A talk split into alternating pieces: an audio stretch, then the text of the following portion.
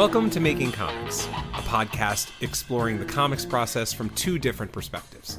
I am Keith Foster. I write the comics Kadoja and Three Protectors, and I'm a manag- managing partner at Invader Comics. That's easy for you to say. It is, uh, isn't it? I'm Scott Loss, the creator and artist of The Second Shift and Wanderers of Melisande for the Accidental Aliens. Yeah, brother. And we just had a, a, little prelim conversation there. So whatever beer you're drinking, it ain't your first. But what are you not. drinking? So today, um, since I've already pre-gamed for the pod, um, had a couple of beers with a buddy, I'm having a Ashland hard seltzer, orange pineapple. It is five percent ABV, so it is not too crazy. But I have also had multiple beers before this, so it might be a little crazy by the end of this pod. You might be you might be like your boy Keith the last 15 minutes of last week's pod because I was I was quite good. I was quite good. Hey, did you Count did you Slushula? yeah, did, did you read the uh, post I sent uh, the the the picture I sent? So we did have someone give us a five star review. Oh, okay. Uh, about a week and a half ago or something like that, and and uh-huh. I encourage you to read it. But there's a thing where the guy says it's like I don't know. They're you know I mean thank you for the review by the way. Um, it's like they are they are entertaining, funny, and often more than a little, and often a little drunk. yeah. I mean, that's that's that's. I feel like that's just a perfect summary of this podcast, right? Yeah, so, we're here right. for a good time, not for a long time, and we're here for some beers and some cheers. So yeah, yeah. And hey, I, I know a bunch of you out there like to work while we're talking, so uh, so hopefully you've got your work fired up, and hopefully you have some suds the uh, or or or seltzers or scotch, whatever you like, man. Or hey, just coffee, milk, whatever. Mm-hmm. You know, we're we're we're not judging. Um, so remember a couple weeks ago how I had that awesome gin barrel IPA, and I was like, it's a shame I only bought one of these. I didn't. I bought two.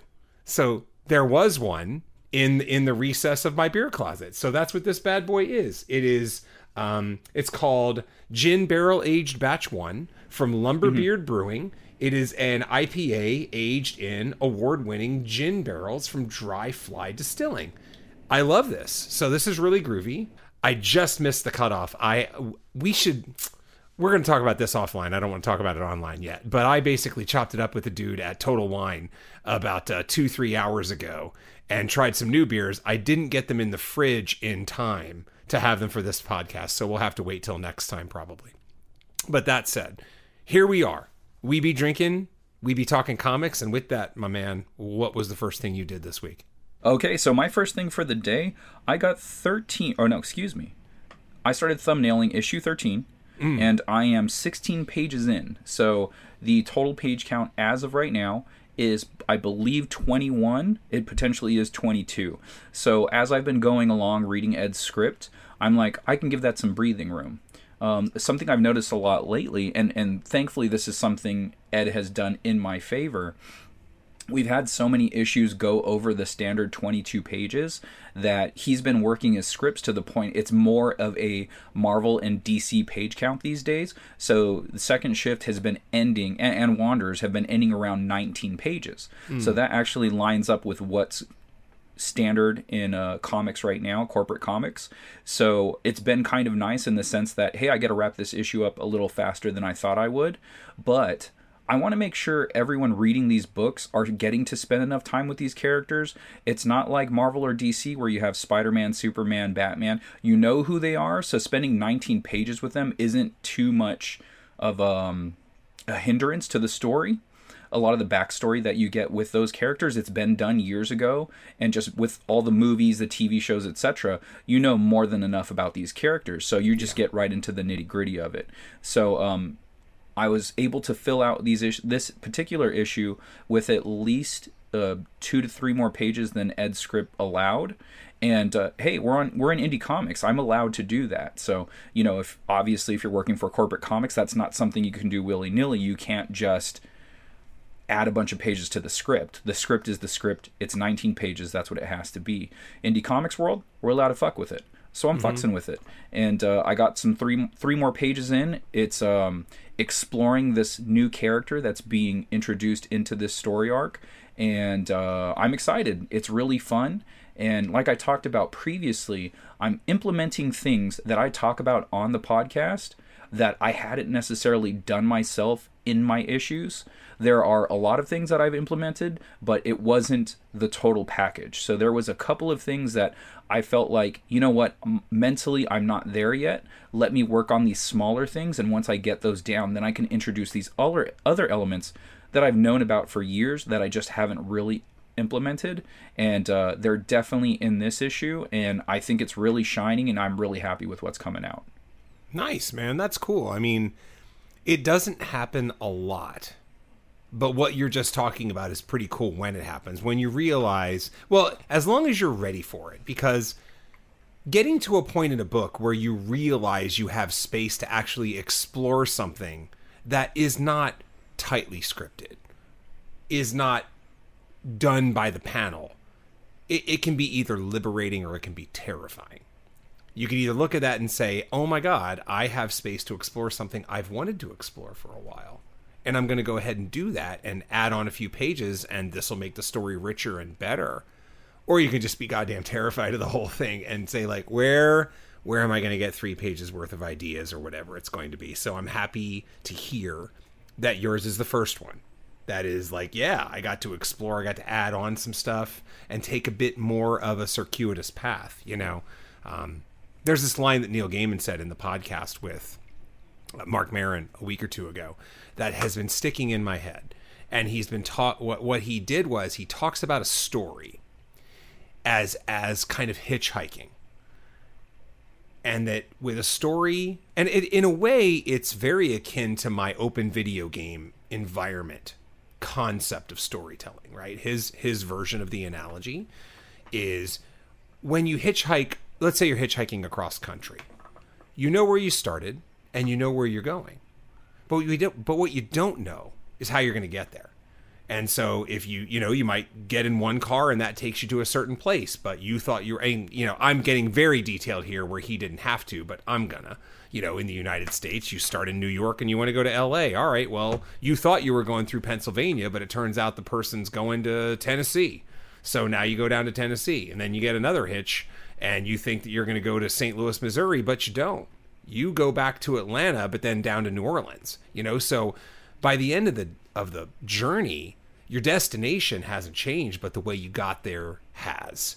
And I like that idea as an, a, a, kind of parable for how you tell stories. You know, you you know where you're starting, and you generally know where you're going to end. You just kind of don't know the path until the path happens. And uh, your thing is a great example of that. You you developed a little bit of a new path that you didn't expect three weeks ago, maybe even two weeks ago, maybe even one. Right. Yeah. It's it's one of those things where you have to get past these personal blocks that you have. So me personally um, there's a lot of elements, a lot of factors involved with keeping the scripts at those 19 pages. You know, I have the opportunity to go, well, I think I can expand this a little bit, but a lot of times I don't. I'm like, you know what? I like the page count at that amount.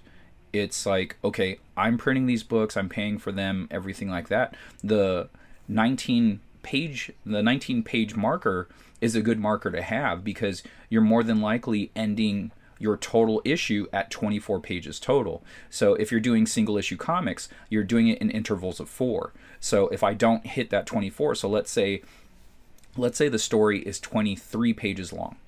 That gives you one extra page. That's nothing. So mm-hmm. uh, when you're doing your page count, so 24 pages total, that also includes the cover. That's four pages for the, uh, the cover, the back cover, the interior, and back interior. So with a 24 page count, there's not enough pages there. I'm going to have to add four more pages to bring that book to a total of 28 pages. Mm-hmm. So 19 is a very nice save number, a safe number because you'll be able to hit your interior count. You'll probably have enough room for a um, letters page and like maybe a back page ad or something like that, and you're in the home stretch. So I, I, more often than not, I'll keep it at that page count. I think mentally and just where I am with my process of making comics, like my making comics journey itself, I'm in the headspace where it's like, no man, add those pages. Four more pages is not that big, big of a deal. You're gonna get them there. It's it's not that big of a deal to me yeah. personally. So, um, and like for me also as the artist drawing these interior pages it goes okay well the more interior pages the longer it's going to take to get this issue out and that's the last thing i want. You know like doing indie comics takes long enough as it is. I don't want to have to add more time to that by adding more interior pages to the script on my own. So but I think I'm in a place now where I'm just understanding everything a lot more and a lot better. And I'm like, no, you know what? Let's give this some breathing room. Let's give it some extra pages. And if it takes me a couple more weeks, then it does. But as long as the story is better for it and people get more of an understanding to who these characters are. Yeah, I mean, that makes sense to me. To me, that's the luxury of indie comics. We are not confined by parameters. While it's preposterous if you wanted, you could have one issue be 42 pages and one issue be 10, 12, whatever. You know what I mean? Like you you have the power to do that depending on the story. You know, um longtime listeners of the podcast know that I equate creating comics, creating fiction, creating novels to creating music a lot because that's what I have a history in. And I do think that on some level this is musical. You know, I, I, believe I've given that analogy too. You know, there are some songs that the second you write the song, you're thinking like this this shouldn't last any longer than two and a half minutes. And then there are other songs where no matter what you add, no matter what instruments you add, it can always take more. And no matter how many solos or different little riffs or things you want to put in there, different vocal lines, it, it can just keep on expanding. And um, you know so i think part of that is listening to the quote unquote music of your story of your narrative and understanding when you're allowing yourself a little little sax solo you know a little little, yeah. little, little organ organ riff whatever you want to do a drum break you know what whatever things you want to put in your comic you you want to take four minute uh, four pages for character building and it makes sense do it you know that again that's the beauty of indie comics I think I've mentioned before as well. Kadoja Volume 2, you know, issue 1 is like 24 pages, issue 2 is 36. You know, like it's all over the place because that was the story that needed to be told, and that's where the clean breaks in the storyline made sense. So, anyway, um, yeah, man, that's great to hear. That's really cool. Uh, so, for me, my I, I, know you have a bunch of things this week. In fact, you sort of struck terror in my heart because when you first started talking, you said, "Well, I have 13." And I was like, "Scott has 13 fucking things to talk about this week." Is that right? You know, but uh, but no, it, that wasn't the case. But I know you have a few more things than me, and I did think of a smaller thing to get me started, which is you mentioned thumbnails, and it turns out that what's it been two weeks since i even found the kadoja artist for the new artist for volume four number two for symphony it was however two. long it's been uh, since you've gotten back yeah. i think you were in town about two to three days back from scotland and you had already found the artist in that time period yeah basically two weeks two weeks ago and they already the guy already gave me thumbnails to the first seven pages. In fact, I'm saying oh, wow. this podcast and I realize I need to bless them. Now they're thumbnails, they're super quick and they they give you a good idea of layout and perspective and stuff like that. And in some cases they're hard to even figure out what's going on. But it was great to see. It was great to have that in my inbox and know that you know, this was really like a relay race in the Olympics. You know, I, I really did move from one artist to the other at a very fast, you know, not even breaking stride kind of pace, which I thought was interesting. Another, so anyway, so I'm pleased with that. The thumbnails look really cool. Um, this was a bit of a, a, combination of you know Mike Perkins going like, "Oh, this guy's such a good fit for your story," and so I can't wait to see things flesh out because as a writer, it can sometimes be hard to see the vision in the thumbnails you know, I think somebody like you, you'd be able to see the thumbnails and go like, yes, okay, yes. Where with me, I can get a vague sense, but I really need the pencils to get tighter or even exist before I can get a good picture. But again, there are some some thumbnails where I'm like, oh, I can't wait to see this, and there are others where it all makes sense to me. Yeah, I mean, the beauty of having those in your inbox is you know the process has started. So yeah. unlike the other guy who took however long to get back to you and just like oh hey well i got this going on or whatever. This guy you're going like okay he's putting the effort forward right away. He knows this is a paying gig. He's being a professional and having that open communication and getting started right away. So that's yeah. like one of the best feelings in the world so. Yeah and to paraphrase jay and silent bob i'm the chucklehead because I'm the one that's taking too long to get back to him because he sent me those things like two days ago and I you know Oh. you know how sometimes you you mentally answer an email and you forget to actually physically do it? That's what this is. I I, I said I said those thumbnails are okay in my head when the email first showed up 10 minutes later and I still haven't fucking responded. So when we stop recording I should probably do that. Um, Yeah. so yeah anyway um so no that I thought that was I mean I was happy to see that. And uh yeah man we just we're gonna keep on moving. Fun, maybe fun, maybe fun postscript script.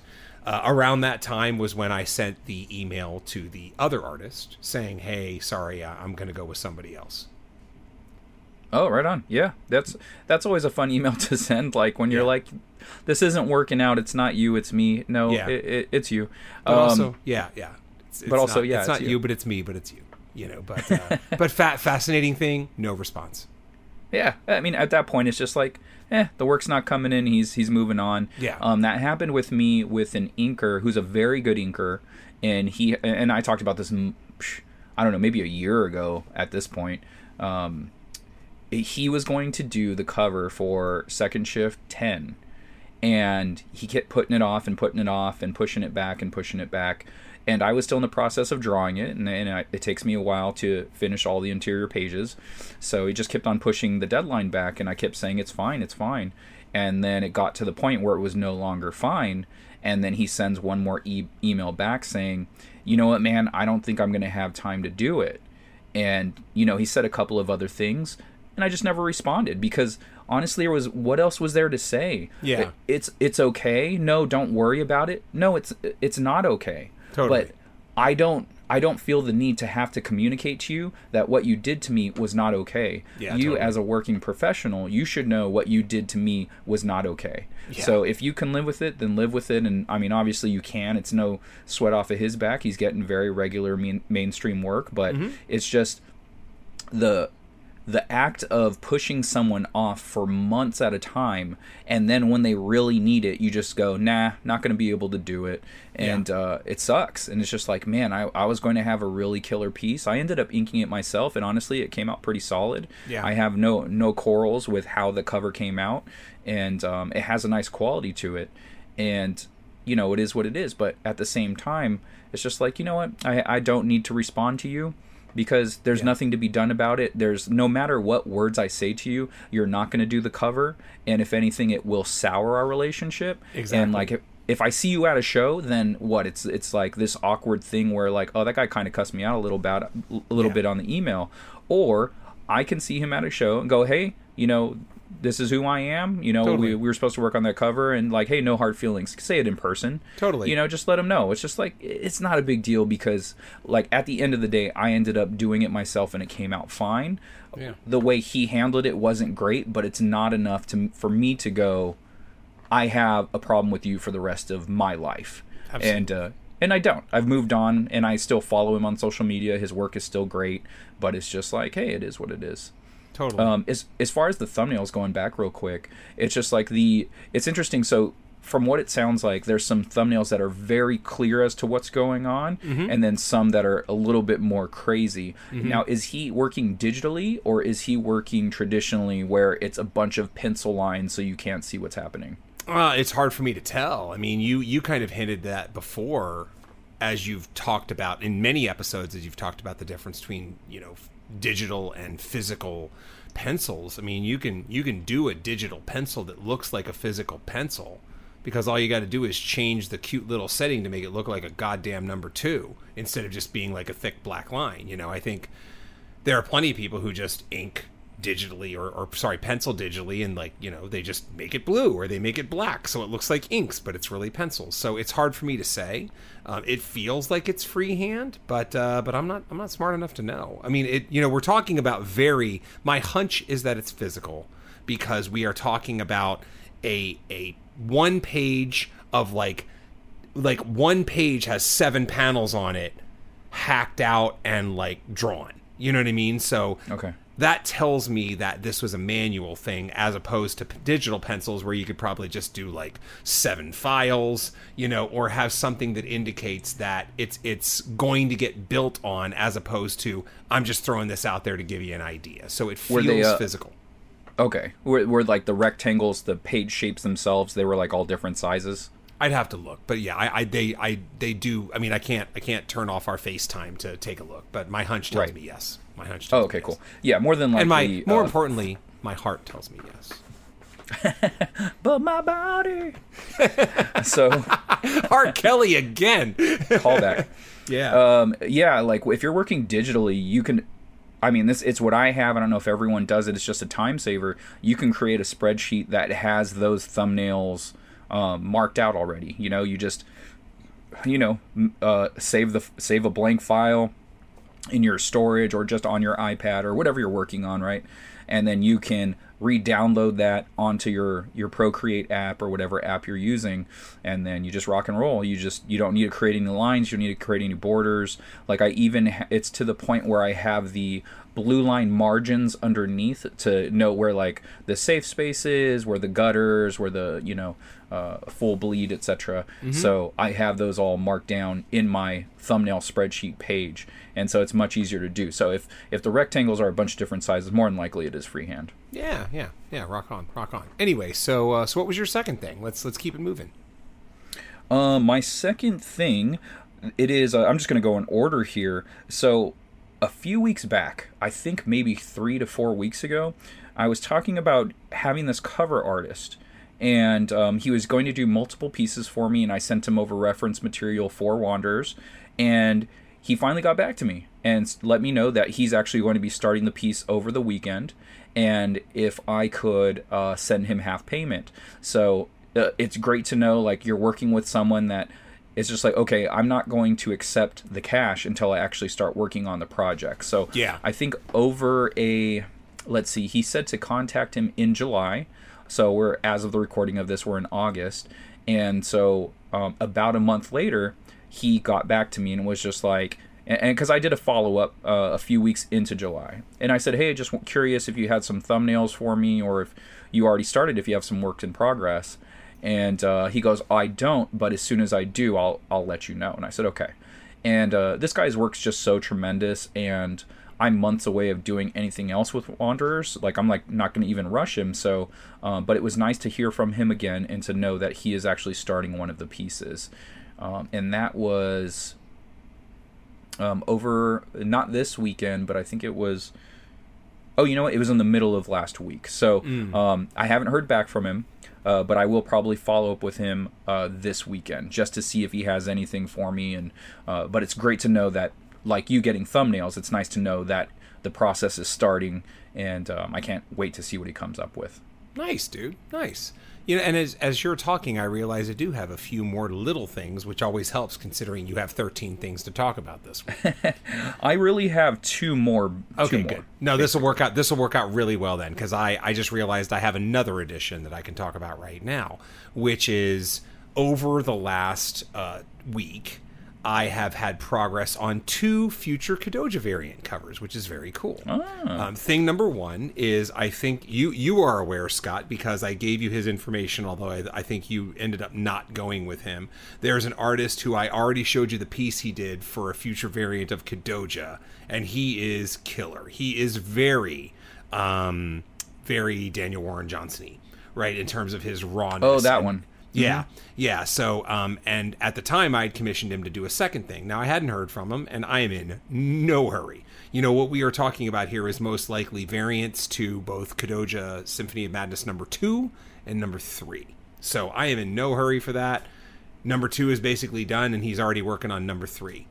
Oh, right on. Cool. Yeah, so he actually sent me a thumbnail to number three uh, over the week, and I was like, "Oh, this looks cool!" You know, very very cool. It's it's similar to a specific panel in Kadoja Volume Three, somewhere in there, but uh, it's cool to see, and it's his own take on it, and I totally dig it. It looks amazing. So I was happy with that. And then on a on a semi related note, I, I I imagine you do this. I imagine that sometimes you're just scrolling through Instagram and you see a person and you're like, I would like them to do a variant cover for me.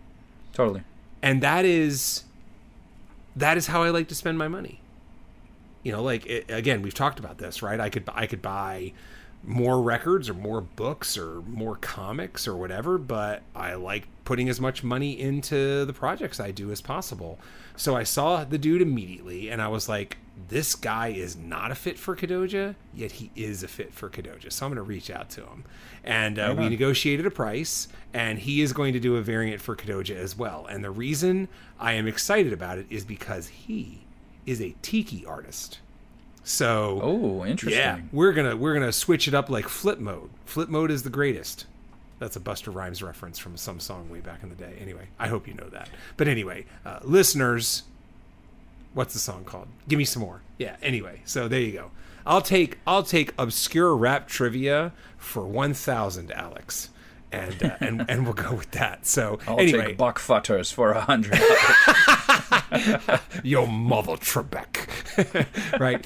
um, that that first artist, it's not that I didn't go with him. I didn't go with him yet. Yeah, So yeah. Uh, his style um, and what he does, like on his his page itself, is a lot of kaiju, a lot Yeah. of giant monster stuff, and currently I don't have anything with that, but Yeah. at some point I will. And so when that time comes, I will be uh, hitting that guy up for a cover. And like when we're done here, I would love for you to send me those pieces again. I will. My phone's been doing something weird, so I don't know if you sent it to me and I responded and just don't remember. I did or, not send it. Okay, cool. Yeah, send them over to me. I'm curious what he came up with. Yeah, man, I'll, I'll send you a couple things, but yeah, no, I, I, and and to your point, dude, that's how I am with some of the guys that do variant covers for you, and I'm like, let me see him or let me see her, and then you send it to me, and then I think like, very, very nice, I love it, not not my not my lane, so Not same fit, thing, yeah. right? Yeah, exactly, exactly. So anyway, that was my second thing, man. Let's roll on. What's uh, what's three? So, um, a couple weeks back, I had talked about working live basically with Ed over a, excuse me, a, a Google app, and that app is Google Doc. Yeah, Google Docs. I figured it was Yes, Google a Docs. simple Google Doc um, for you people out there that are collaborating, artists or writers, um, whoever's listening out of the two or both of you. Yeah, it's a great thing to work with um, your partner. So, what what I was doing was. Um, Ed had sent me the script, the basic script of what we were going with. Not a lot of dialogue. There was some dialogue, not a lot. And so he was laying out the pages and I would interpret them as I did. And I'm like, you know what? I can actually cut this down.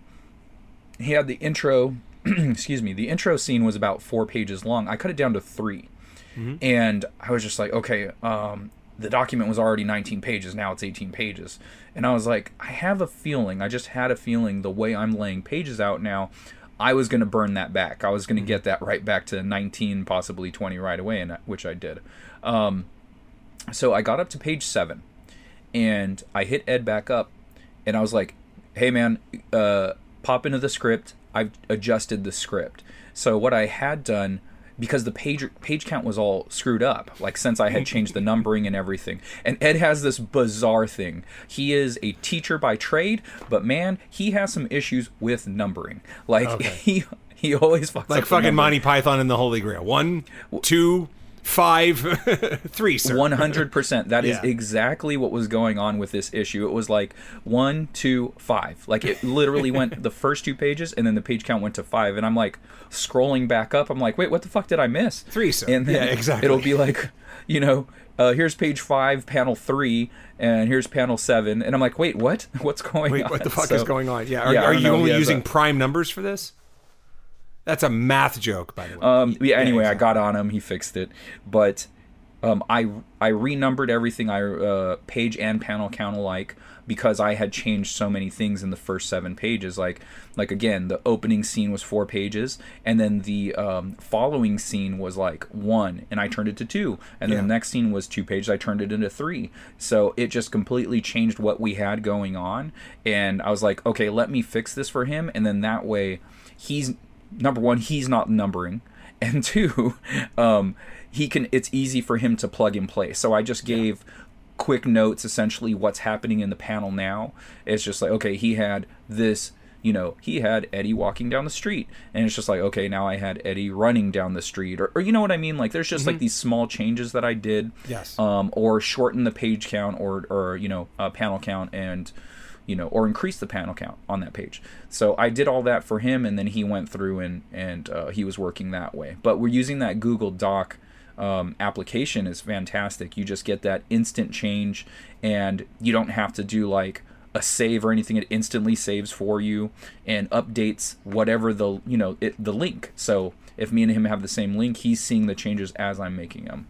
Yeah, I mean, I empathize with that because I think that that is one of the harder things to do when you are scripting out a comic is to really get a, a dial-in effect on how many pages, how many panels, what the panels should do, etc., etc. So, obviously, you guys have a great working relationship, and this is the kind of thing that Rory Smith and I had too, where you know, you, he can call me on the whole like, well, that's three panels of a dude walking down the street and getting closer with each panel. You can just make that one. I'm I'm being theoretical here, but you guys get Right. the point. So, Yes. and and and I think Yeah, Ed knows I'm Ed knows I love him. He knows I'm fucking with him. Totally. Um, but he totally has an issue with numbers. totally, totally. And and I am my memory is drawing a blank on who this is. But I'm pretty sure that we had a guest on. Or I was listening to another podcast where they talked about how some writers really overdo it and they go panel by panel and it's like fist about to hit the face, fist making contact with face, fist like kind of indenting the cheek and twisting the face a little bit. By the way, Pantera Vulgar Display of Power would be like that third panel, and then fourth, kind of like the follow through, right? And it's like, whoa, whoa, whoa, you're pre- you're prescribing way too much of the action here as a writer from the artist's perspective, right? This was the artist saying that, and you need to dial it back a little bit and just let the artist breathe. There are instances where that is okay, but like overall, you're correct. It's just like the writer doesn't necessarily need to do that unless there's a particular vision for that page. So Yes. what you're describing is something I've seen. I believe it's in like Fist of the North Star or like Berserker or something like that. And it, it is essentially that the face getting closer, hitting the guy's face, the face getting indented, the eyes popping out of the guy's head, the head exploding. Yeah. So like that's a pretty clear visual as to what the writer wants. Mm-hmm. And honestly, as an artist, like fuck yeah, I'll fucking draw that. Totally. So there there's certain instances, and like 13 to go back to second shift 13. Ed had a particular page right in the script. It's highlighted. It says, "Is there any chance that you can use a circular motif for this page?" Mm-hmm. And I hit him up. I said, "Do you have examples?" And he goes, "I sure do." And he sent me different examples of certain actions that he was looking for. There were other pages, other comics where they used a circle motif, and I saw what he was going for, and I'm like, that's perfect. I know what you're thinking in your head, but now I'm twisting this on its own head. It's it's like I've seen what other artists do. Now I'm going to do my take on it, and it's going to be completely different from what they do. But it's also going to be in the vein of what you're looking for. And um, so I sent him the thumbnail on that two-page splash, and he was ecstatic. He goes, "Dude, this is one of those instances where." when we work together, it's magic. And I was like, hey, hey, hey, that happens at least once an issue. But I understand what you're saying. And he goes, he goes, you're not wrong, you know. So um, it's great sometimes to get those cues from your writers to if they are looking for a specific type of uh, panel layout or instance it's, it's okay but like you said it's you're doing too much as a writer if you're doing it all the time you know Yeah. like alan moore gets away with it because he's fucking alan moore you Yeah. know what i mean so it, it's not for everyone however Yeah, I mean, you you kind of um, explained a story that I have involving Mark Nosler and I working together on Three Protectors, which is going to end up being something that's in uh, volume two, actually, when we when we work those Mark Nosler pages into the story. And um, same thing, man. You know, like I think I think as a writer, it's about picking your moments. Don't overdo it and and the great thing is if you don't overdo it then when you do it it has impact like anything right like that's Absolutely. storytelling too if you don't overdo it then you know what moments to really dial it up and there is there is a i think a two panel sequence in three protectors I can even send it to you if you want, just to give you an idea, like uh, Totally. as as is. Even though I'm probably going to tweak it a little bit, but uh, yeah, man, it, it's exactly that. Like I knew exactly what I wanted, and then when I got it back from him, I was like, "Fuck, this looks." It somehow is exactly what I wanted, yet better than what I wanted. And to your point, like Ed said, like that's the moment where. I mean, I would argue that that's kind of why we're doing this. That's that's the feeling. You know, selling your books, making sales, talking to new fans at a show, talking to familiar fans, longtime fans at a show, that rules. But it's really that creative high. You know, like like that rules, but I think in the hierarchy of like awesomeness, the creative high you get when you just see the visuals and the words coming together in one place that's that's the thing that keeps you coming back. That's the that's the sweet drive you hit down the middle you know?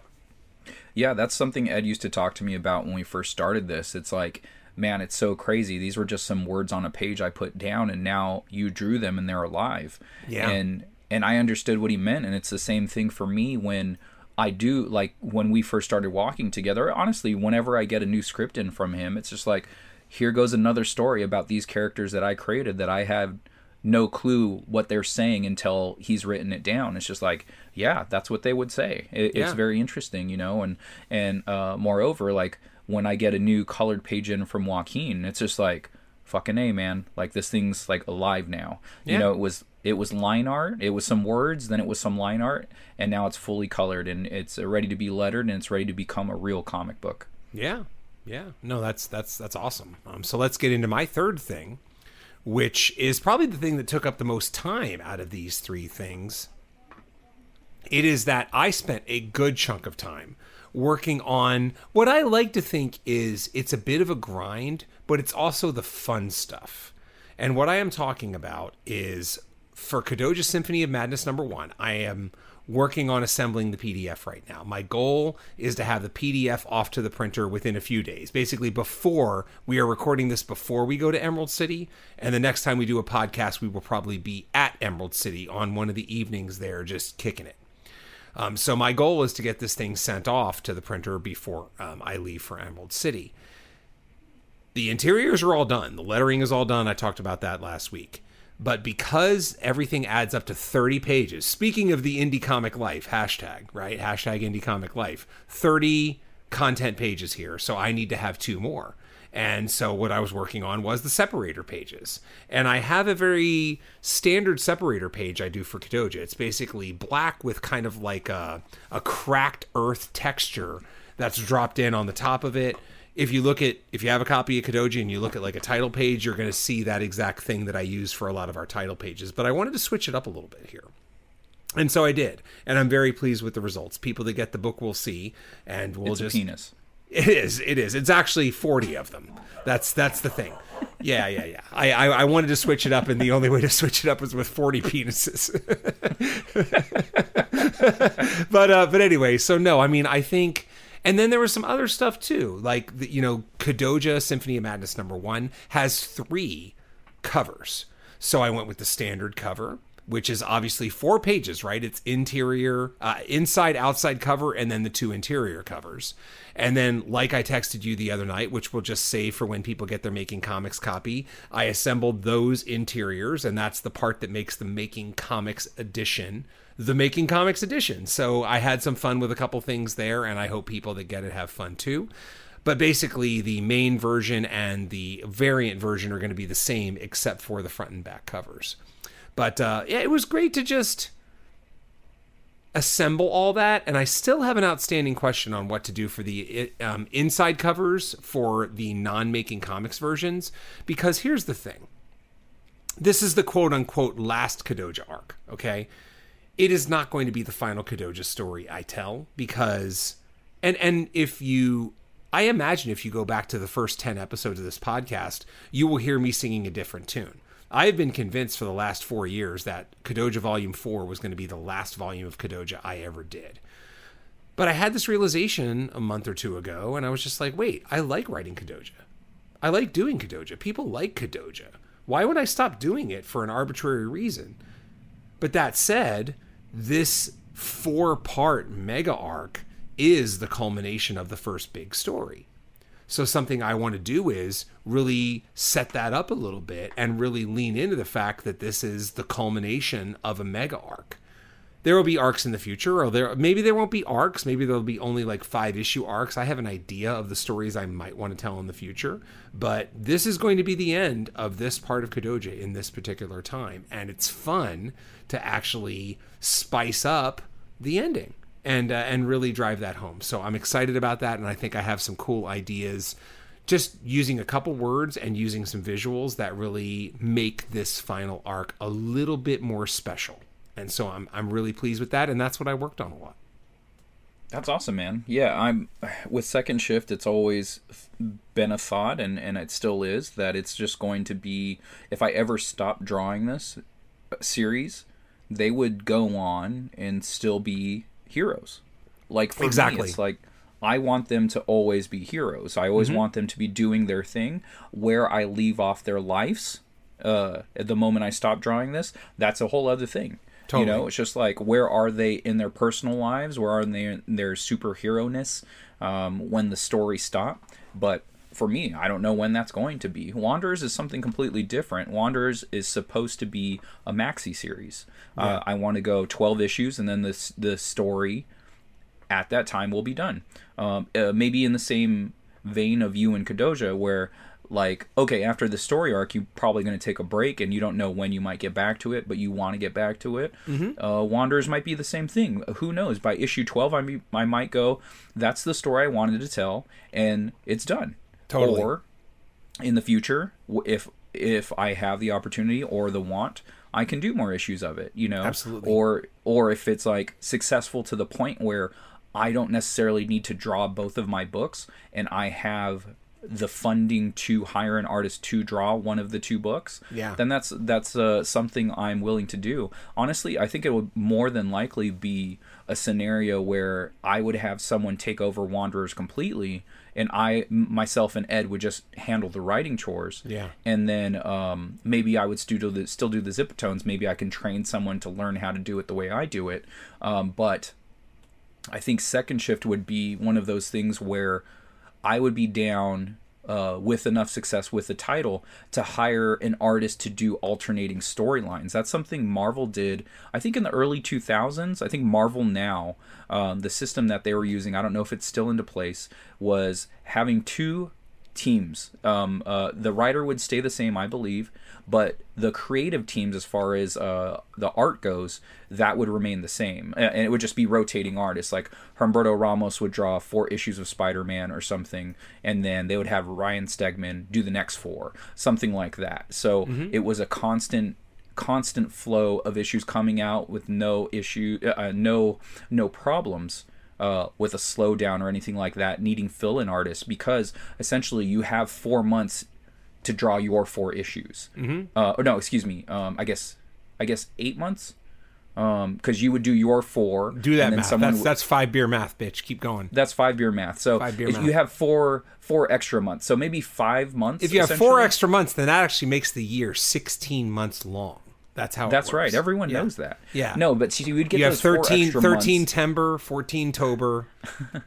Well, it's also dependent on how much lead time you got before. I mean, like the Marvel machine is Yeah. different than what we know on the indie scene. So it's just like, okay, how many months did that artist get before that issue was released? You know what I mean? So they can go, hey, next year we want to do the story arc. So go ahead and start now. And then so you have some time to pump out as many issues as possible. So I don't know when Marvel decided, hey, we're going to start this process. So you know, seven months from now, your issue is going to come out. So that gives you seven months to do as many issues as possible. These are the story arcs that you're doing. Yeah. So if I could get in on something like that, if if you know, Second Shift and Wanderers took off to the point where I had like Kirkman money or something and just fund people to draw the issues, Yeah.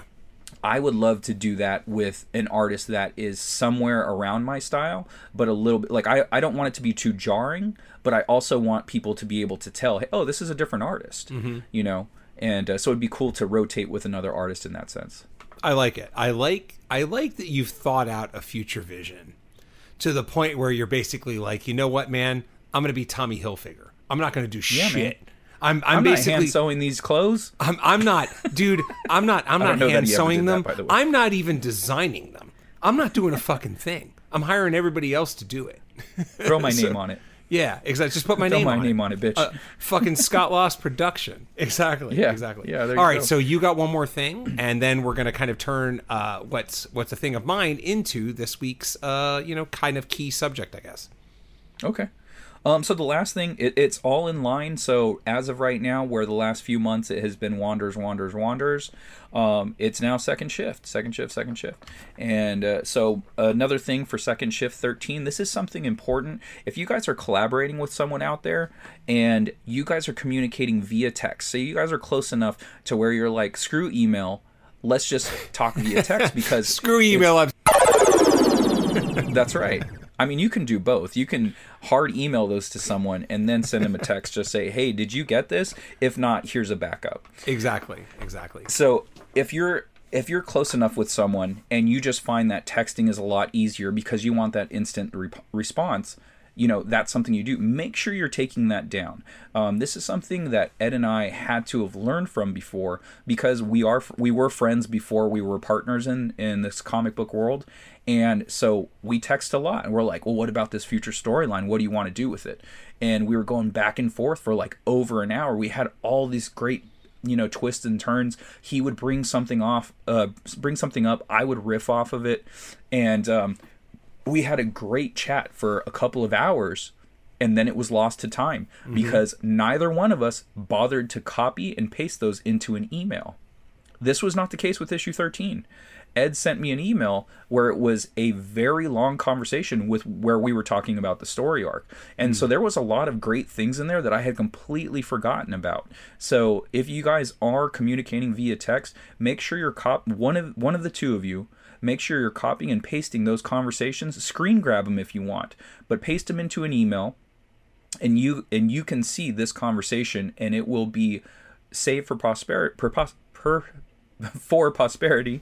Pos- posterity? For there we go. preposterousness. this is papa sucker and thuckatash five beers. So for posterity you know make sure you're emailing them to each other after the fact because you you want to have those for the future just moving forward there's a lot of information that you might think you'll remember everything but then there's going to be those little nuances in the story. It was just like by ed saying one thing it made me go oh wait that connects with this other thing that i was thinking about. And you just get this great flow and dialogue. So it was really cool reading those texts and seeing all of the different things that we wanted to come up with this char- uh, for this character That's awesome. Yeah, I mean, document, document, document, right? Like you got to get that stuff down. So that's good to hear. I mean, the you know, again, to quote Biohazard, the only lessons you learn are the things that you regret. So you regretted losing that to time before, and uh, you didn't lose it to time this time because you know, whenever you learn a hard lesson like that, you never make that goddamn mistake again. So, uh, so yeah, yeah, good. I mean, again, and now it's going to make a good comic in the future, so that's awesome. Um, all right, so let's get into what sort of serves as our main thing, but really is a meandering conversation in terms of where my novel is. And there's there's going to be some things that I think apply to all writers for sure, and maybe even all creators when we get to it. So, right around the time we recorded our episode last week, I got my notes back from Mike, who had done the full read of my novel, and we are we are six drafts in. I am now I am now working on the seventh draft. So Mike, in general, and something I, I like about Mike's notes is I believe I mentioned this before that my mentor has always said, "Great writing, here's what you need to work on." Great writing, here's what you need to work on. Great writing, here's what you need to work on. It's kind of like, but how close am I? Like what's the absolute here? And something i like about mike is that at the end of, of his notes he basically put if, if if we work on all these notes then i'm confident we can take this novel from a, a solid b to a solid a. And that's always good to hear. It's like yes please let me let me benchmark somehow you know? Like it's it's good to hear that okay you you think it's a b you know? Like as opposed to great writing keep doing it. And again i i love my mentor for that because early on that's what you need out of a mentor. You need someone that's going to keep you writing and make you just be like anything other than fuck this i'm stopping you know? So it was nice to have that absolute thing. So mike gave me a couple notes and what was fascinating is without getting into any specifics two of the notes that he gave me were based on experience because i had basically modeled some character traits on things that Mike had real experience in. And Mike called it out. He's like, that's not how this works. Here's how it works. this other thing, that's not how this works. Here's how it works. And it was like, okay, this is very helpful. But those are like medium notes. And the, and the biggest note, which is probably like, you know, bigger than medium, but not quite a huge note, is he basically suggested that a, a key element of the book that swings the reason that the narrator is doing what he's doing get cut. And what he basically said was that it was it's flimsy. And and it's always been a little bit of a deep-seated concern of mine, right? Because this is a horror book. And the people that are reading this are not horror fans. And so that's great for some aspects, but for others, it may end up being a detriment, right? And and Mike is well versed in many genres, including horror, and so it was nice to get like more of a higher level horror read on it because he called out some of my things as being like they're a little too genre-y, aka a little too like hokey, right? Mm. And that and that right. if if you're basing your premise on this, and he he called it out. He basically said what you are counting on is for readers to believe that this character is here because X, Y, and Z and if they don't believe that, they are out of the novel right then and there. And that is not a strong enough premise. So he basically said, you know, I think you should get rid of that. And the best part about it is you have the better reason already in your text. It's right there. You just need to dial that up and get rid of the other thing. So the thing about Mike's biggest, let's go with four notes, you know, the, the large slash medium notes, is every single one of them resonated with me. Because that's what matters. It doesn't matter what the note is, it matters whether it matters to you. And so every single one of the four was like, yeah, Mike's right. And and this is not new. Mike did this with Three Protectors. Mike called out the flaws in volume one of Three Protectors. And I was like, uh, I, I've recounted this conversation with Lance where I was like, Mike said this, this, and this. And Lance was like, oh shit, immediately. And I was like, yeah, yeah, he's fucking right, isn't he? you know and it's like that is that is always a stomach sinking moment where you realize that the comment is right and that you have work to do. But i tackled it willingly. And so it took me it took me a day or two to digest it. I ran it by my wife. I ran it by eden because writing experience. I ran it by the two people in my writing workshop and every one of them was like hmm I like the scene as is. I like the way you had it, but I, I, it does sound right. In fact, Rachel was a really quick adopter where she was like, "Yeah, he's right," and uh, but the novel people were a little less, a little later to it. But I think that's also because they've helped workshop this, you know. So again, mm. there's this. But adage. did they arrive there as well? Eventually, they did. They did. By okay. the end of the conversation, they arrived there as well. Like, no, it makes sense. I mean, and that's the thing too. We are we are deep in the novel. We are years in the novel and at some point it just becomes you know the only changes that are happening right now are the ones that make things marginally better and that's a very hard change to do late in any creative project right? A comic book a novel anything where you realize that what you need to do is take you know hey let's quote paula abdul and MC Skat Kat you know what is it? Um you know two steps forward and one step back. Mm-hmm. because that's the thing right? You are you are taking this and you're taking stuff away but then you're adding stuff and what you're hoping is that the ads are going to outweigh what you took away and i think that's the case here you know? So that's what i've been working with for the last five or six days. But then scott then i got the notes from my mentor about three hours ago. Uh-oh. And what he said after so we are 100 pages in and to paraphrase what he said he basically said these first hundred pages are good, man. I think I think what you have is presentable to an agent, with the exception of one thing. And I don't have to give anything away to say that it is his career. And Mike had already given me the note a week ago about his career and given me a, a proposed solution that is brilliant and, and about as elegant as you can get, and it fixes everything. So that's not the big note he gave me about this horror thing that kind of the novel somewhat hinges on. But so now you can see my thing, right? You can see what what might be a bit of my dilemma. Now, did you present Mike's changes to your professor as well? Not yet. We haven't talked. Okay. We haven't talked, but we will. Okay. Yeah. So what it sounds like to me, just just going based off of the reactions of people you ran it by, it sounds like Mike's trimming the fat. Mm-hmm. It's like, yeah, the story's good. Like every, the way it is, it's good. It's presentable. You can bring this to an editor, but if you trim this fat, it'll make it great. Exactly. And and I think that's what you want. And I'm curious as to what your mentor is going to say after you tell him these notes. Yeah. And uh, uh, so yeah, I'm I'm curious to come back to this. Yeah. And uh, yeah, man, sounds definitely interesting. Uh, this reminds me of um, going back to issue 13. So when Ed and I were going back and forth on the script, there was an issue with what happens in the opening scene and how it's handled, and the rest of the issue moving forward. And I was like, hey man, this kind of presents this problem. And he offered a solution. And then I offered another solution which fixes the problem without having to change very much at all. And so we both, you know, he was just like, oh, look at you, uh, smarty pants, you figured it out. So it's nice to just kind of go back and forth. And I think Mike is also working with Comic Brain, um, where he's just like, comics have to come out on time and they have to be clean, precise, and you have to get to the point, and you have to wrap everything up in this amount of page count. So I- think he's thinking more of that brain, where maybe your professor, your your mentor, will be, uh, you know, like, no, it's good to have a little fat on the bone. So I'm curious where all this is going to fall. Yeah, man. I mean, again, I, I'm excited too. I mean, I'm sure I'll set up my call with my mentor and go from there. I, I, I will be interested to see what he says, but when I when I preface it, maybe not using names, but maybe when I preface it with the fact that I've had a horror reader take a look at this, and he called into question this thing, and like honestly, I think I can in fact rework it, make it cleaner, and and this is stupid, but it's not stupid.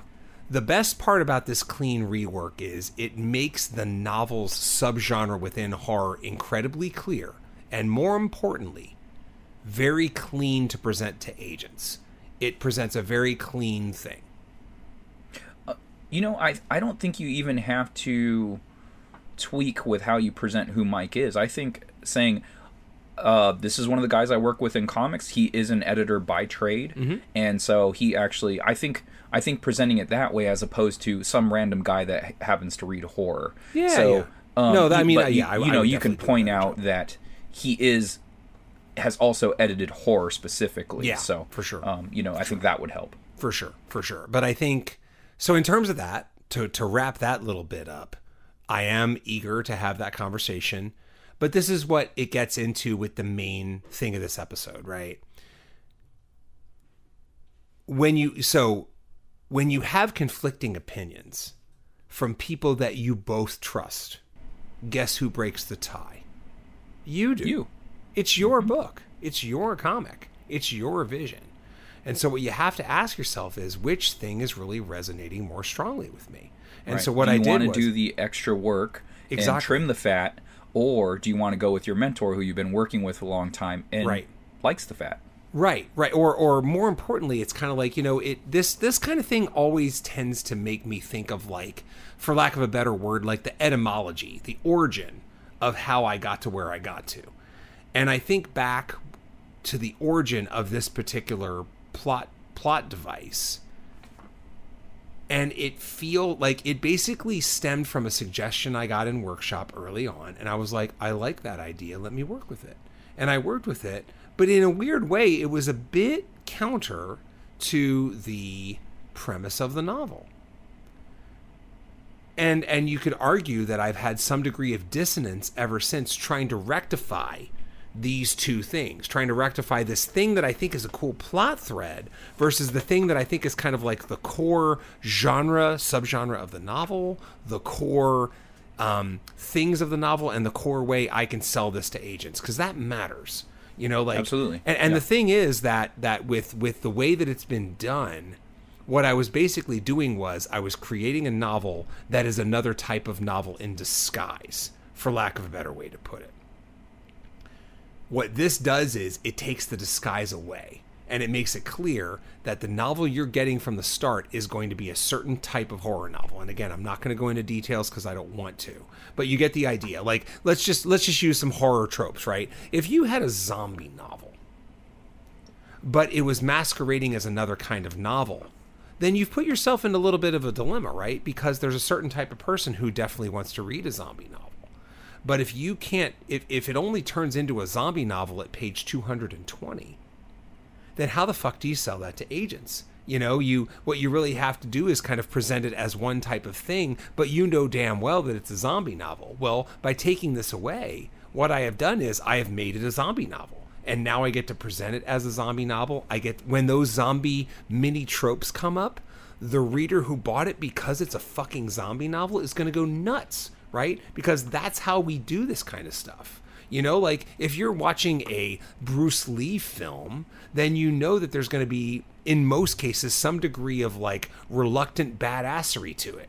You know, the first 20 minutes are always going to be about, you know, or maybe not always, but have sometimes been Bruce Lee like renouncing his fighting ways. And you just know that 25 minutes in, somebody's going to make that that motherfucker whoop some ass.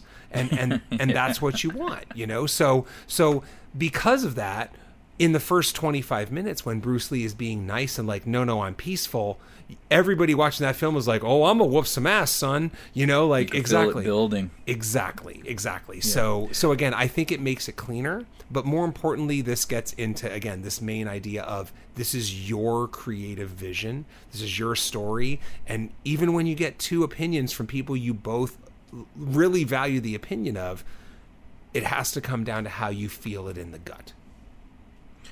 it's funny when you had mentioned a zombie novel and then it not doing zombie things until X amount of time, right?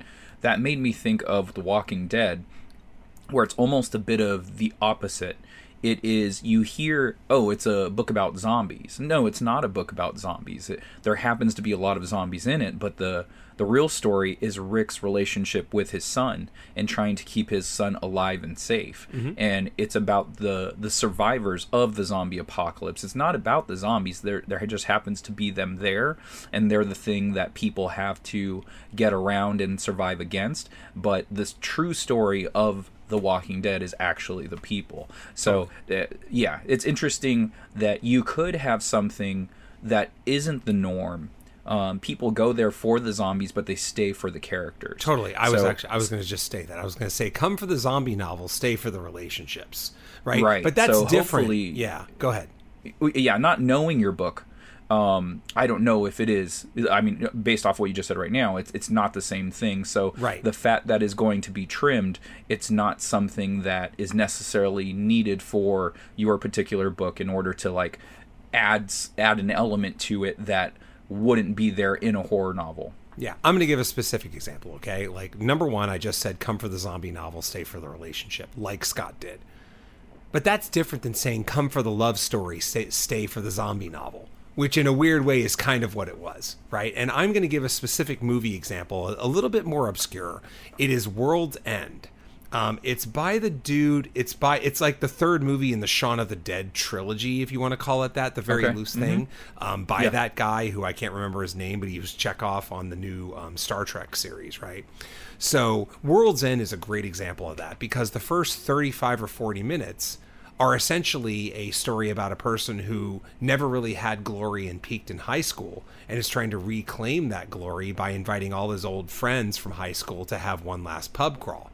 But about 30, 40 minutes in, 45 minutes in, it becomes an entirely different kind of uh, movie. And in doing that, dude, I saw it with Rachel and it threw her off entirely because she was just like, I would have liked an entire movie of that first thing instead of this bizarre turn that it takes about halfway through. And so Right. th- that's the risk you run here when you do that. Because again, how do you think they sold it? How do you sell a movie like that when the first half it's one thing and the second half it's another? Um, Yeah, uh, Simon Pegg is the guy. Simon Pegg. Yeah, there you go. Um, and, and but I think this also even unfolds into a second thing, which I don't think I've mentioned on this podcast, and I think it's a nice extension of trusting your gut. Which is, I arrived at something about two weeks ago. And the thing I arrived at, it was really the Scotland trip that did it. The Scotland trip cascaded in the fact that by the Scotland trip happening, it made me want to write the second novel, which I mentioned. In wanting to write the second novel, it encouraged me to write the first novel, finish the first novel, because why write the second novel when you're not done with the first? But then that created a nice, uh, an interesting calm that came over me for the first novel, which is for the last four years, maybe a little bit less, but you know, as long as I've been serious about this novel, I've been hoping that this novel would be something different for me, right? Like I I had some degree of success with Big Pimp Jones because we started with nothing, worked hard at the indie level and hustled and got better at the indie level. Kadoja, Three Protectors, all my comic writing started at nothing, got to some level of indie hustle and now continues to grow a little bit, right? There's a perfect parallel there. What I was what I'm hoping still with the novels is I can get to a gatekeeper of the industry and just jump the indie circuit. But we're four and a half years into writing this novel. And I think at some point, you just gotta not be afraid to fail. And that's that goes also into this trusting your inner compass, trusting your judgment, trusting yourself. You gotta be unafraid to fail. And and I said that, I'm not kidding. I must have said that to somebody two days before I got Mike's note. I said, you know what? You know what I realized? I realized that I need to keep making stories and I need to keep putting stuff out there. And if that means that I have to wrap up this first novel within two and a half months and put it out there to agents and have every single agent say no, then I'm going to move on. I'm not afraid of that anymore. I'm just not. I will I will print it up and I will sell it myself and I will start work on the second novel and I will continue to make comics. And I think it's one thing to say it, but it's another to feel it through to your core. And again, it's all about this internal compass and what you want to do and and where you want to go, you know, and and trusting that and trusting that at some point you just need to you know, there's this line stories are never finished, they're abandoned. It feels like it's time. It feels like Halloween ish this year is the time that I'm going to finish this novel and it's just going to be the thing it is and I'm going to roll with it. And the day after when I'm selecting agents I roll into the second novel and we just keep going you know? So again the larger thing here is I think it's a really interesting example because we haven't talked a lot about when you get slightly conflicting or even conflicting feedback from two people you both like. You know, it's easy to have conflicting feedback where somebody says it sucks and somebody says it's great, and then you have to figure out the middle. But what happens when both people give a very similar large note in that it's close, but they give very different ways in going about it? And again, the tie goes to you. It becomes about where your compass is aligned and what your vision is. Yeah, absolutely. I have nothing to add there. I think that's a, a great place great place to end this part of the conversation. Well, which which leads us to dat bullshit. What kind of bullshit man. you want to talk about? Well, you hipped me to a particular comic, uh, Sandman 13, right? Number 13? yeah, that was going to be my number one thing on bullshit. Yeah. Yeah, you hit me to Sandman 13, which is the first appearance of Johanna Constantine. Yes. And you're Yeah. like, it's going for anywhere from 15 to 30 bucks. Mm-hmm. And uh, what I did was, I went on eBay right away. I saw that there were some auctions around the $15 mark. There was like a day or two left. Mm-hmm. But then I saw one that was buy it now for $29.99 with $5 shipping. I said, yeah, that's what I'm getting. Yep. I'm not fucking around. It's fine. I'm I'm not I'm in a place uh in my life where I can afford to spend that extra ten dollars and Yeah. not have to worry about it and try to hunt this thing. And uh, so I just did it. I just pulled the trigger, just bought it now, and uh, it arrived today. Really clean, super clean copy. I'm very happy with the purchase. I feel like it was worth just pulling the trigger on. Um, if it showed up a little damaged, maybe I'd feel a little different. But no, man, super clean. It looks like it's in the nines, and uh, I'm cool with it. And um, something I wanted to follow up with that: how you liken the Sandman, a non spoil. So Yeah. people out there, this is a non spoiler review of Sandman. To this point, Yeah. um, I have seen four episodes. I am in myself personally. I've never read Sandman. I am highly enjoying this thing. Um, I really like Johanna Constantine. I thought she was a super cool character.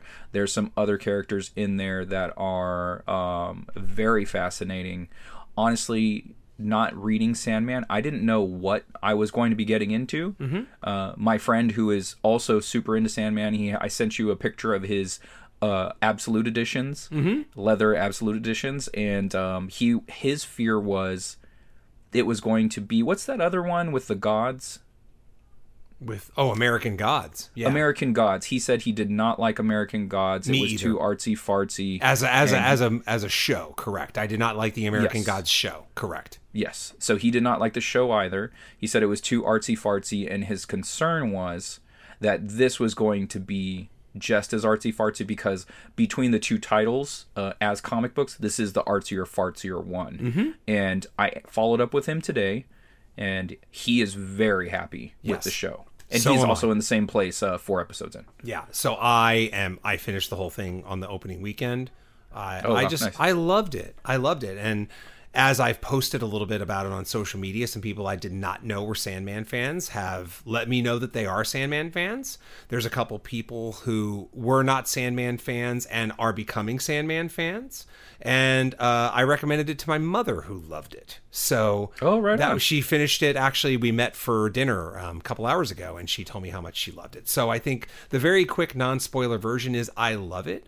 I have seen it's interesting because reviews split and they don't agree, but on some level, this isn't about critics, you know. So I think I think the biggest fear of to, the biggest obstacle to Sandman's success is if those that first wave of diehard fans does not like it. And in in one, it was interesting because in one of the reviews I read, it really bagged on Sandman, and it said it fails this way, this way, this way.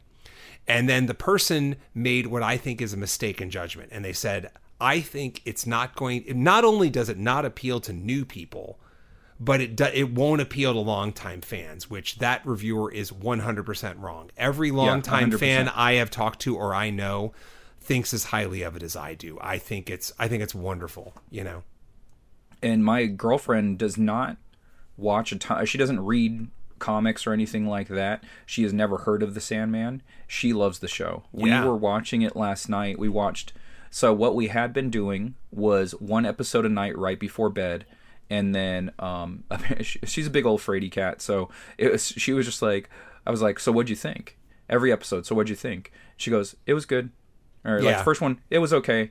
And then uh, which i agreed like the honestly the first four episodes i feel like the first one was the weakest of the 4 Mm-hmm. um and i wasn't i wasn't too jazzed with the cgi in the opening scene Mm-hmm. but as things have gone on everything looks pretty solid to me i have no issues uh, moving forward Yeah. and which is kind of strange though because the budget uh, budgets usually go towards the first episode and Mm-hmm. then like usually the last episode i believe where the big fight scenes taking place or something like that you know depending what kind of show it is obviously Yeah. um so it was interesting to see that the cg in the first episode wasn't as strong as the the following episodes. Yeah. um but also as the episodes have gone on our opinion of the the show has increased. Yes. it's just like the more episodes we've watched the more we've liked it to the point where we did um two uh one the first night one the second night. We did two the third night.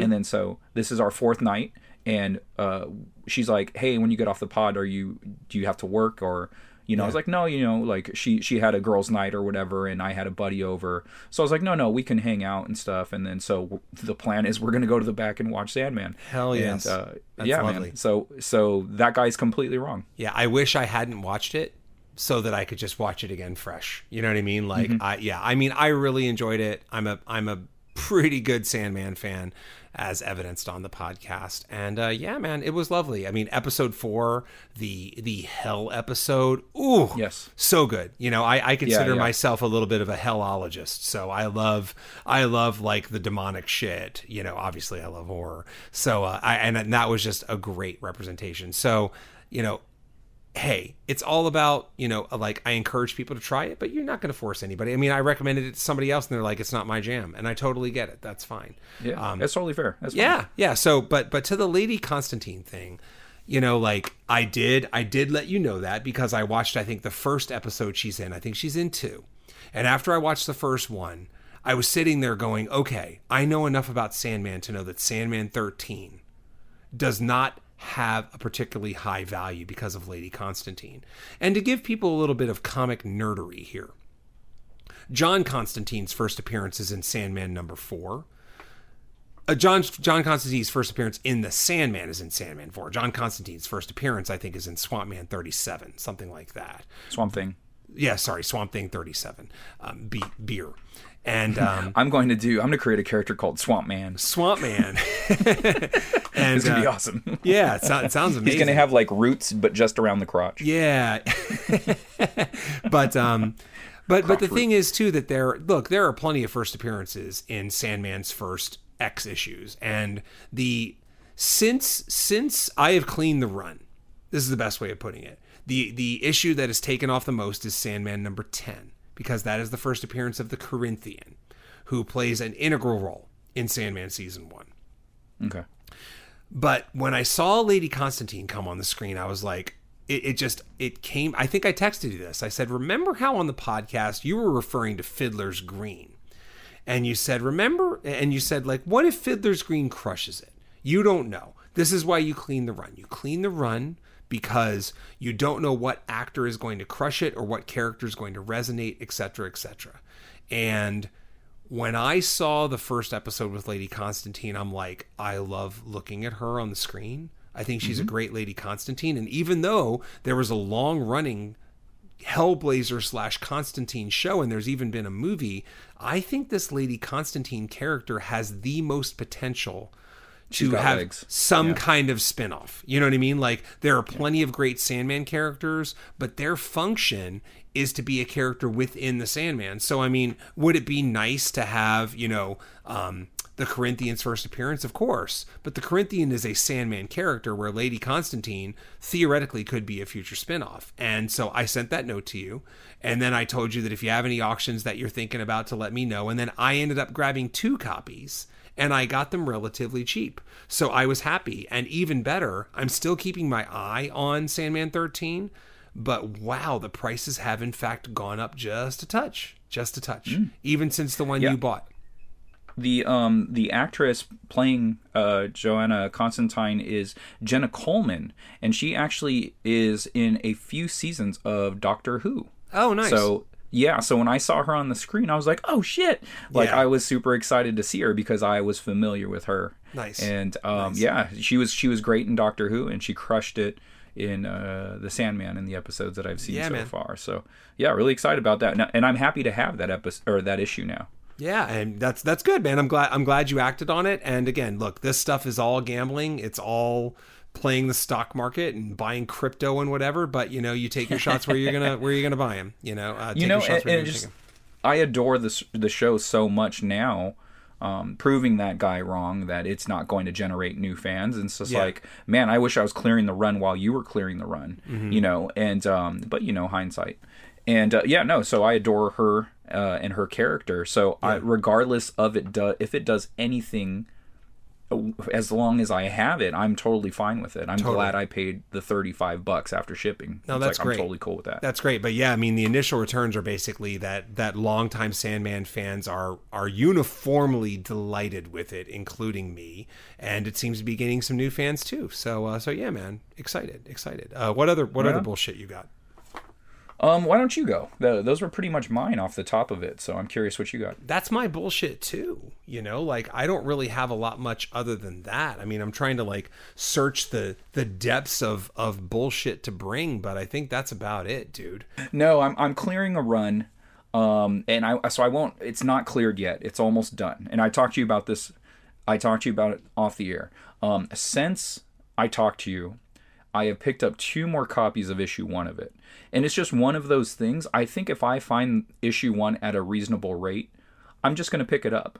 And it's it's one of my favorite series. So like at the end of the day, I have no complaints. If nothing ever comes of it, it's not a big deal to me because I love the comic book itself so much. And um, yeah, so stay tuned. I think in the next couple of weeks I'll have that run cleared. There's a couple of semi reasonable ones online right now, but there is an auction that has four issues and two of the four issues are the two issues that I need to clear the run. Nice. So I think I'm going to try my darndest to get that auction. And uh, once I do, then I'll talk about the run and uh, this book that you guys need to read. Yeah, rock and roll, rock and roll. And uh, we are recording this before we go to Emerald City, so we will have the opportunity to opportunity, I think, to do a little bit more bin hunting at Emerald City that we may we may have wanted to do at Phoenix Fan Fusion because, um, yeah, we're just probably a little bit more interested in hunting for some comics. So, Oh yeah, man. Yeah. It's a uh, oh yeah, that's another uh, piece of bullshit that I got was so I randomly I don't know if I had said this on the air, but I was randomly at a mall for a lunch and they had a comic store there and I was like I got some time. So I popped in and they had a bunch of back issue bins and i was like oh right on. I, I don't go to this comic store. Let's see what they what they got. There were a few back issues that i was able to check off the list like so as you guys know i collect the savage dragon and there was a, four issue mini miniseries that i didn't even realize i have two out of the four issues and it's written by robert kirkman and it's called Savage Dragon. Uh, I believe it's God War. And the two issues that I needed of this four issue miniseries, they had there for a quarter over cover price. Oh, that's so I was pretty psyched. Yeah, man. So I was just like, hell yeah. So uh, yeah, it was cool to pop into a new comic store, see see back issue bins that I I've never looked through, and they also had a section with bundle packs of comics. Unfortunately, I didn't find anything in there. Like a few weeks back, I had mentioned that so or SoCal Comics had this new section where they have those bundle packs, and uh, unfortunately, I didn't find anything I like there. But it was cool to just kind of peruse through and see what they had. I think bundle packs are kind of that though. There, every time you see the bundle pack bin, which seems to be a constant in more and more comic shops now, you're like, "Ooh, this is promising," and then you get through it, and you're like, "Nah, nothing really." But it's boy, is it boy is it fun to flip through. Yeah, a lot of it was like bullshit stories that no one cared about. Yeah, it was like kind of like some kind of mid two thousands, um, early two thousands Marvel run of Yeah. like Avengers, like some story arc that didn't pay off. It's just Totally. like, why you even? Why is this here? Yeah, yeah. But that's why they're trying to give you a complete story, and it's it's a non-moving issue. So you know that's always going to be the conundrum with uh, with bundle packs. So yeah, Yeah, well that's cool. That's cool. So you can find me on Instagram at Keith underscore Invader. That is me posting stuff about me, about my comics, about books I like, and some quotes when I can find ones that I really dig. And of course, then there is at Kadoja Kaiju, which is all things giant monsters. And you can find me at Scott Lost, S C O T T L O S T, on Twitter and Instagram, and Facebook.com forward slash Scott Lost. In terms of websites, keithrfoster.com is my one stop shop. I have some basic pages up, or actually a little more than basic pages up for Kadoja, which is HP Lovecraft meets giant monsters, and Three Protectors, which is interplanetary kung fu. Of course, I have blog posts and I have some other goodies there, including a web store that's up to date with the stuff I have in stock. So, hey, if you like what you're hearing and you want to check out my books, they are right there waiting for you right now on keithrfoster.com. And if you want to get my books, uh, Second Shift, The Tale of Minimum Wage Workers During the Day and Superheroes at Night, and Wanderers of Melisande, Anthropomorphic Dinosaurs versus Humans, you can go to accidentalaliens.com. We also have uh, a limited amount of Accidental Alien Anthologies 2018 and 2019 left. Those are our, our sci fi offering as well as our creature feature. And we also have Tales from the Mothership, which is also selling out. We were, you know, we did San Diego Comic Con, and uh, man, Travis was really pushing those anthologies and the Tales from the Mothership and all of those. And uh, they're selling. They're selling really well. We're down to, I think, about 40 copies um, roughly of all of those like somewhere give or take about you know 10 5 10 issues so it's nice to see those finally moving um, we've had quite a bit of them and so we're on the tail end of it so get those copies while you can we will not be reprinting those Rock on. Hey, I'm actually out of clever ways to say give us five stars on Apple Podcasts and Spotify for the week. I will be back next week with more stuff, but you know what? If you need if you need an inspiring message on how to give us five stars on both Apple Podcasts and Spotify, by all means listen to the previous couple episodes because I was I was really on a tear. but yeah, do it. you were yeah you had some good ones for sure. Um, and then if you have any questions comments concerns anything you want to talk to us about or you want us to talk to you about on the air uh, shoot us an email at makingcomicspodcast at gmail.com. Uh, or any of the social medias that we provided for you. If you want to hit me up or Keith up on those, feel free to do so. I've had some nice interactions with some people that listen to the pod and uh, just asking me different cr- questions as far as the process of making comics, uh, doing Kickstarters and such. Um, uh, most recently, I had a guy hit me up wanting if to for me to share my blue line artwork so he can practice his inking. So that was nice, and uh, yeah, I passed something along to him. And so, yeah, if you have anything that you want to talk to us about, do it on the social medias. Uh, better yet, the Making Comic Podcast at gmail.com. Hell yeah. All right. Well, hey, we made it. We made it to the end of another episode. And I think the next time we do this, we're going to be doing it in, in person in the Emerald City, baby. So next week it is. See you next week. Yay, yay.